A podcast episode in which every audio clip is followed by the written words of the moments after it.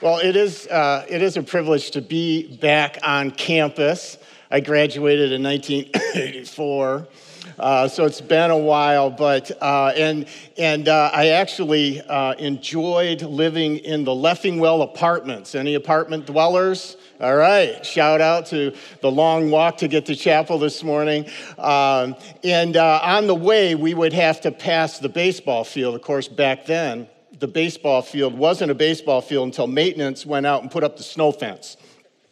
So you guys have a very, very nice baseball field, and I actually got to play baseball here, and uh, you know, graduated here as I said in '84, and it is just an honor to be here and talk about the sanctity of human life. And so I'm going to fly through this because I have a lot to share with you, but I might say some things. I don't want to be presumptuous, but I might want to say, I'm going to say some things you might want to remember. So take out your phones or whatever, if you are old school and write things down, because I'm going to give you a few ways you can talk about life. How many have been in that discussion and it gets awkward and you don't quite yet know what to do? But you know in your heart that life is precious, that it's created in God's image. I want you at the end of our time today to have some tools to be winsome, not argumentative, but winsome and compelling and compassionate with people about why the life position is the right position without slamming those who haven't arrived there yet. Okay, are we in agreement? That's where I'd like to go today. Uh, first, we have to look at the word sanctity. We talk about the sanctity of life, we talk about the sanctity of human life. What are we talking about? What we're talking about is a holiness, a preciousness that's beyond the obvious, perhaps, the saintliness, the godliness. Now, I know when you rolled in here this morning, you maybe weren't feeling real holy, real saintly, and real godly, but that's the way you are seen by your Creator, by your Heavenly Father. As you are in Christ, you are covered in Christ's holiness. You are a saint, a priest, a king. There is a godliness that adorns you. And all of human life is at the crowning achievement of all that God has created. There's another definition I wanted to share with you. There's a sacredness or a hallowedness to the character of human life that transcends anything else in all of creation. And I love this inviolable word. That means don't violate it. It is so precious you don't violate it, as in the sanctity of a temple in the definition here. But I'm going to do this. I'm going to give you three reasons why you can uh, believe, you can then talk about the sanctity of human life. And the first is a biblical case, okay? Um, but then recognizing that not everybody you encounter is going to say, oh, well, if the Bible says so, uh, then I guess I, I should think that way. A lot of people, right, we encounter don't have the same belief in the Word of God. But we need to understand that this comes from the Word of God. So we're going to look at a biblical case for the sanctity of human life. And we're also going to look at a logical case. Logical case. As I said, uh, this is those moments where you need to go outside of Scripture, perhaps, and talk at a uh, secular level about life. You know, there is a real movement right now in the pro life movement that is called the secular uh, sanctity of human life case. And so we're going to look a little bit at that. The secular uh, pro life people have a very interesting argument, and it comes from a logical perspective, a scientific uh, perspective that we'll take a brief uh, flyby here. But then I want to leave you this morning by looking at how Jesus viewed life. What was Jesus' perspective on the sanctity of human life? So that's where we're going. You ready? Get buckled in because I need to move quickly. Uh, first of all, a biblical case for the sanctity of human life. What I'm going to give you right now are the go tos, the rock solid, the gold standard scriptures about the sanctity of human life. If you're not familiar with these, this is a, a great place to start. But I would tell you this you don't have to thumb through very many pages in your Bible to come to a story about life and how God values life and he is redeeming life, human life. Jesus himself, one uh, passage that's not on here, in John 10 10, talked about the thief. right? he said, The thief comes to steal, kill, and destroy, but I have come that they might have life and have it to the full or have it abundantly. So, um, the sanctity of human life is literally a thread that pulls through all of Scripture. But these are the go tos. Genesis 1 26 and 27 says this. Then God said, so there's this communication, this conversation, if you will, going on in the Trinity. Let's make mankind in our image. And at this point, we have uh, read about everything else being created. You know, the, the land and the, the sun and the moon and the animals, everything, this is all done. And then he gets to the human creation, the mankind. And this is where God, if you will, gets dirt under his fingernails. He fashions Adam out of the dirt. He forms him in a special way and endows him with a breath of life that's a bit different than any other life that has been created because it bears his image in our likeness. And then we are to rule so that they may rule over the fish and the sea um, and the birds in the sky and the livestock, the wild animals, and all the creatures that, creatures that move along the ground. This to me is um, a biblical case for hunting. and fishing, uh, and recognizing that, that birds and animals and fish are for us to enjoy. We eat them, but we don't eat people, right? If you've ever heard those stories, about how desperate survivalists get, it's always the last resort. We just don't eat people. Our command is that we can eat the created things, but there again is a sacredness, a holiness about people, about human life that we don't violate. So, God created mankind in his own image, and in the image of God, he created them. Let me say this about that last phrase male and female, he created them. Ladies and gentlemen, abortion is an attack on the image of God for the man and the woman involved in that decision. You, as a woman, bear the image of God in that He is the life giver. Women, you have an incredible gift as a woman to be the one who produces human life, another life inside your life, another body inside your body growing. You are to nurture and to feed and to nurse and then grow a child in the strength and admonition of the Lord. That's a woman's part of a woman's createdness in the image of God. Abortion destroys that. So we can see that time and time again when we talk with women who have made that decision part of the deep regret and the struggle is I was supposed to give life, right? Whether she's able to articulate that or not. That's not how it was supposed to be. I made a decision that went against that. And, and the image of God in you men is that we are to be the defenders of life. We are to be the defenders, the providers, and, um, and, and defend our children to give them safety, to give them knowledge, and grow them up again in the strength and admonition of the Lord. Abortion cuts into that.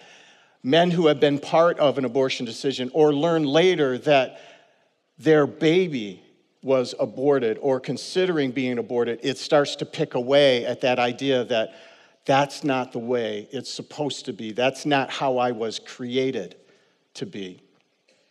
So Genesis 1 26 and 27 is one passage. Jeremiah 1 5 is another one. This one I love because this is about where life begins. Read this verse Before I formed you in the womb, I knew you. Can we just stop right there a minute and recognize that Jeremiah's life and your life was conceived in the mind of God before it was ever conceived in your mother's womb? That's deep. God knew you before you were even formed. So, this story uh, that President Moreno Riaño told about this woman, they're struggling with this. I didn't plan on this pregnancy. But thank God they came to understand that God did. Can we just think for a minute about all the times? I don't want to get graphic about it. and inappropriate, but all the times that life isn't conceived. Is he sovereign over the womb or not? Every life that is conceived is an idea that existed first in the mind of God, according to this passage. Before you were born, I set you apart. So while Jeremiah was being incubated in the womb, um, he was setting him apart. And I can say that's true for you as well. God has a plan for you. You hear that over and over. I hope you hear that here. And what we need to do is discover what that plan is. Here it's announced to Jeremiah Oh, no, I knew you before you were conceived in your mother's womb. While you were there, I was making a plan for you, and I have a calling on your life, and I have appointed you as a prophet to the nations. That chorus we were singing in that last song, let's go out and, and shout it from the mountains, declare it uh, among the masses. I leaned over to your president and I said, That sounds like your mission statement here to be world changers, to be life changers in the communities where God plants you. Well, the last uh, verse that I would point to as sort of the um, mark for the sanctity of human life, the, the key verse is in, of course, 139, Psalm 139, and a couple of verses here. David is calling out to the Lord and saying, You are the one who created me. You created my inmost being. You knit me together in my mother's womb. I praise you because I am fearfully and wonderfully made. Turn to someone and say, You are awesome because you are fearfully and one, you are fearfully and wonderfully made.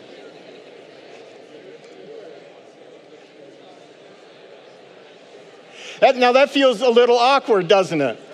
But listen, you guys, don't forget that. You are fearfully and wonderfully made. Well, let's say you're encountering someone in a conversation, and, and let's say um, you're at a gathering, a social gathering of some sort, and the issue of life or abortion comes up. It's a real conversation killer. Believe me, I've been doing this 23 years, and I've been at those gatherings. And uh, when people find out what it is that I have been doing with my life and my calling, they're like, oh, okay how about those lions? You know, they want to talk about something else all of a sudden. Um, so if uh, you encounter someone who really does want to have an open dialogue about a case for the sanctity of human life, for the importance, the crowning achievement that, that life is in all of creation, you can do it from a logical perspective. Hopefully, as you do this well, it'll tee up a conversation about a biblical perspective for life as well. But um, this, to unpack this, I have to start out with a little story. So this pro lifer walks into a bar. That pro lifer was me. Uh, and uh, to be fair, I was in purgatory. I was desperate. Uh, I had been stranded eight hours in the Atlanta airport okay? So I've had two meals now, or I'm looking to find my second meal because this is cancellations and, and uh, flight changes and all of that. So I was there early enough, grabbed some lunch, thought I was getting on a plane. That, that, got, uh, that got canceled, so now I'm pulling out my case and I'm doing emails and I'm writing. I did as much work as I could, and then I thought, well, Lord, why do you have me here? I have a friend who always says to me, Jim, God is always in the delays. So here I am, eight hours in the uh, Hartsfield, Atlanta uh, airport, and I finally came around to, oh, God, maybe you actually have something for me here. But I better get something to eat because I'm hungry again. I got to get on a plane. Last thing I want to do is miss the plane that I'm finally gonna, gonna get on. So I'm looking for a place to eat. Everything's packed. And I step into this restaurant. To the left is the restaurant, and there's a waiting list. I'm like, I can't do that. And I look over here, and the service or the um, hostess says, Well, there's one spot open at the bar. I said, uh, Okay, I'll go over there and order food. So I pull up to the bar, and I'm next to Tracy. Next to Tracy is her girlfriend, don't remember her name. And uh, let's just say they had been there quite a while. Are you with me? they, they, they'd been there a little while. And uh, so they were, you know, pretty boisterous and, and carrying on. And um, this girl, Tracy, was flirting with the, with the bartender, the server behind the counter. And her girlfriend sort of ribbed her and said, You know, stop flirting. You're always flirting with the servers. And I'm hearing this and I'm going, what's up with that? And, and she started laughing. Tracy started laughing and she said, yeah, last night I was doing that. Our, our, uh, our, uh, our, we were at the restaurant and our server was a real handsome kid. And, but he was so young, I actually told him that I have abortions that are older than you are. And I kid you not, she slapped me on the shoulder then and she, go, she goes, Well, Jim, so what do you do? And I'm going, Lord, here it is, right? Am I ready to unpack Psalm 139, Genesis 126 and 7 with Tracy? That's not where she's at. So I pull out a napkin, I grab a bar napkin, and I write S L E D along the, the left edge. And I walk Tracy through something I'm going to give you as a very good tool to talk about the value of human life from a, from a uh, logical case, a secular case, if you will.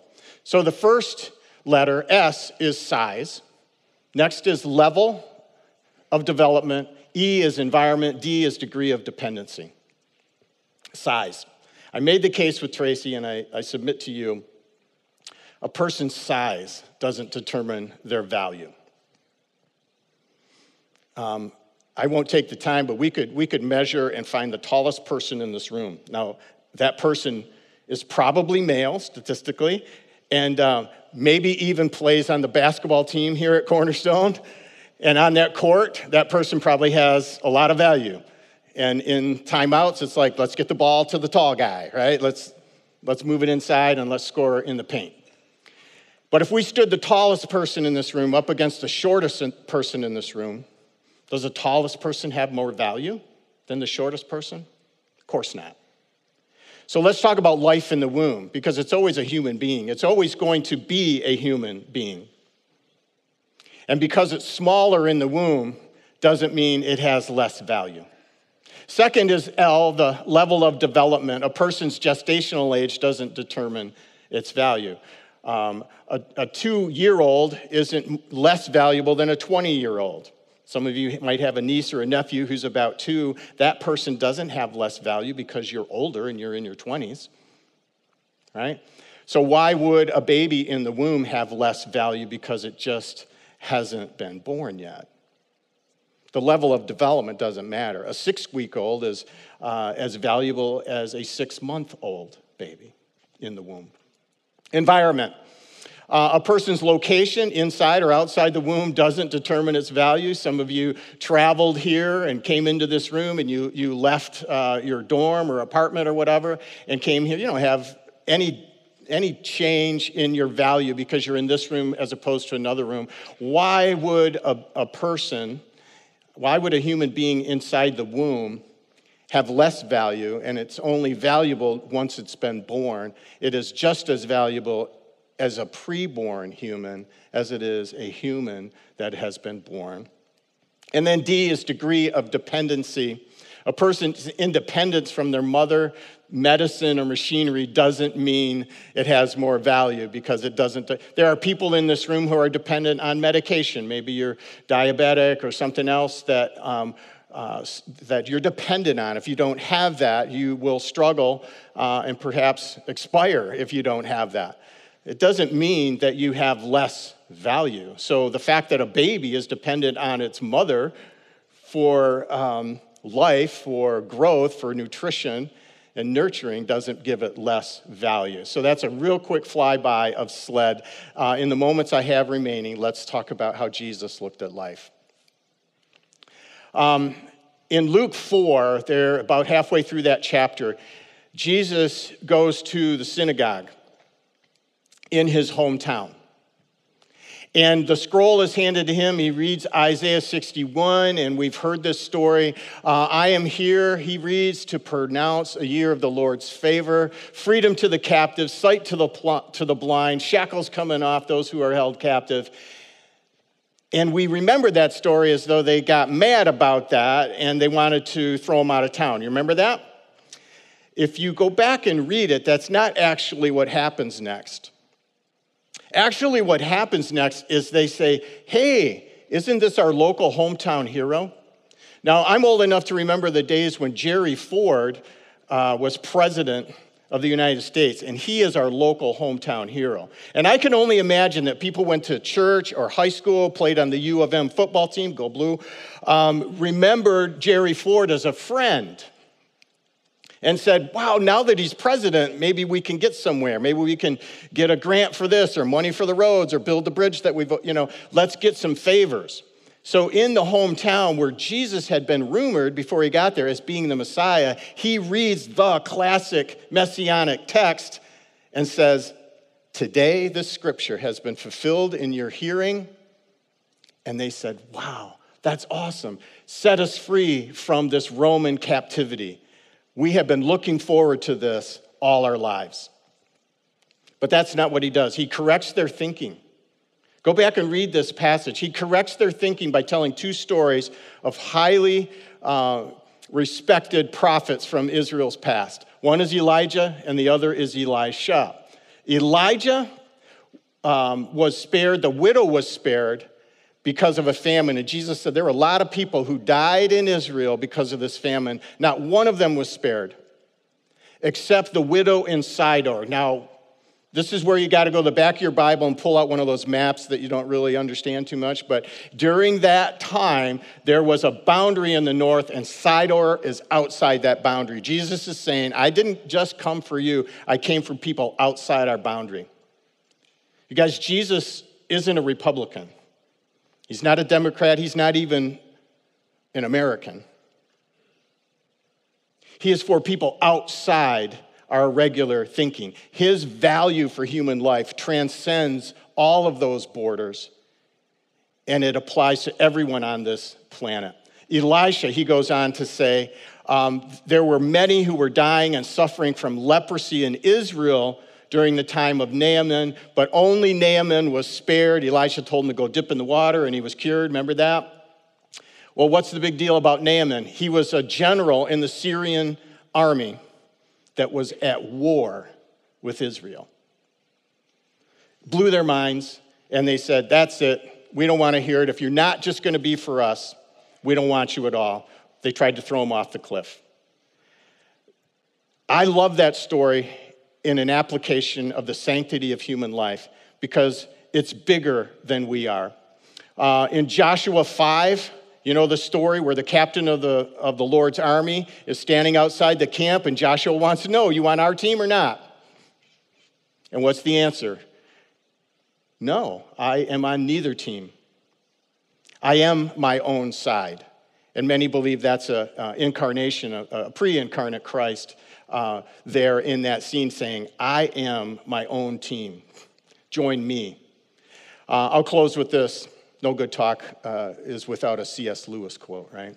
Uh, so uh, C.S. Lewis said, There are no ordinary people. You have never talked to a mere mortal. The person that said to you, You are fearfully and wonderfully made, is absolutely right. You are not a mere mortal. You are valuable, inestimable value to the Lord. And this is why, for 23 years, I have been part of this organization, PRC of Grand Rapids, because of its mission to live the truth that people, all people, matter to God. So there's my email. Um, if you want to talk, I'll hang around here. Uh, if you want to send me an email because you got some more questions about some of the things that I have gone through and I had to go quickly, I would love to take more time with you if you are interested. Okay, deal? All right.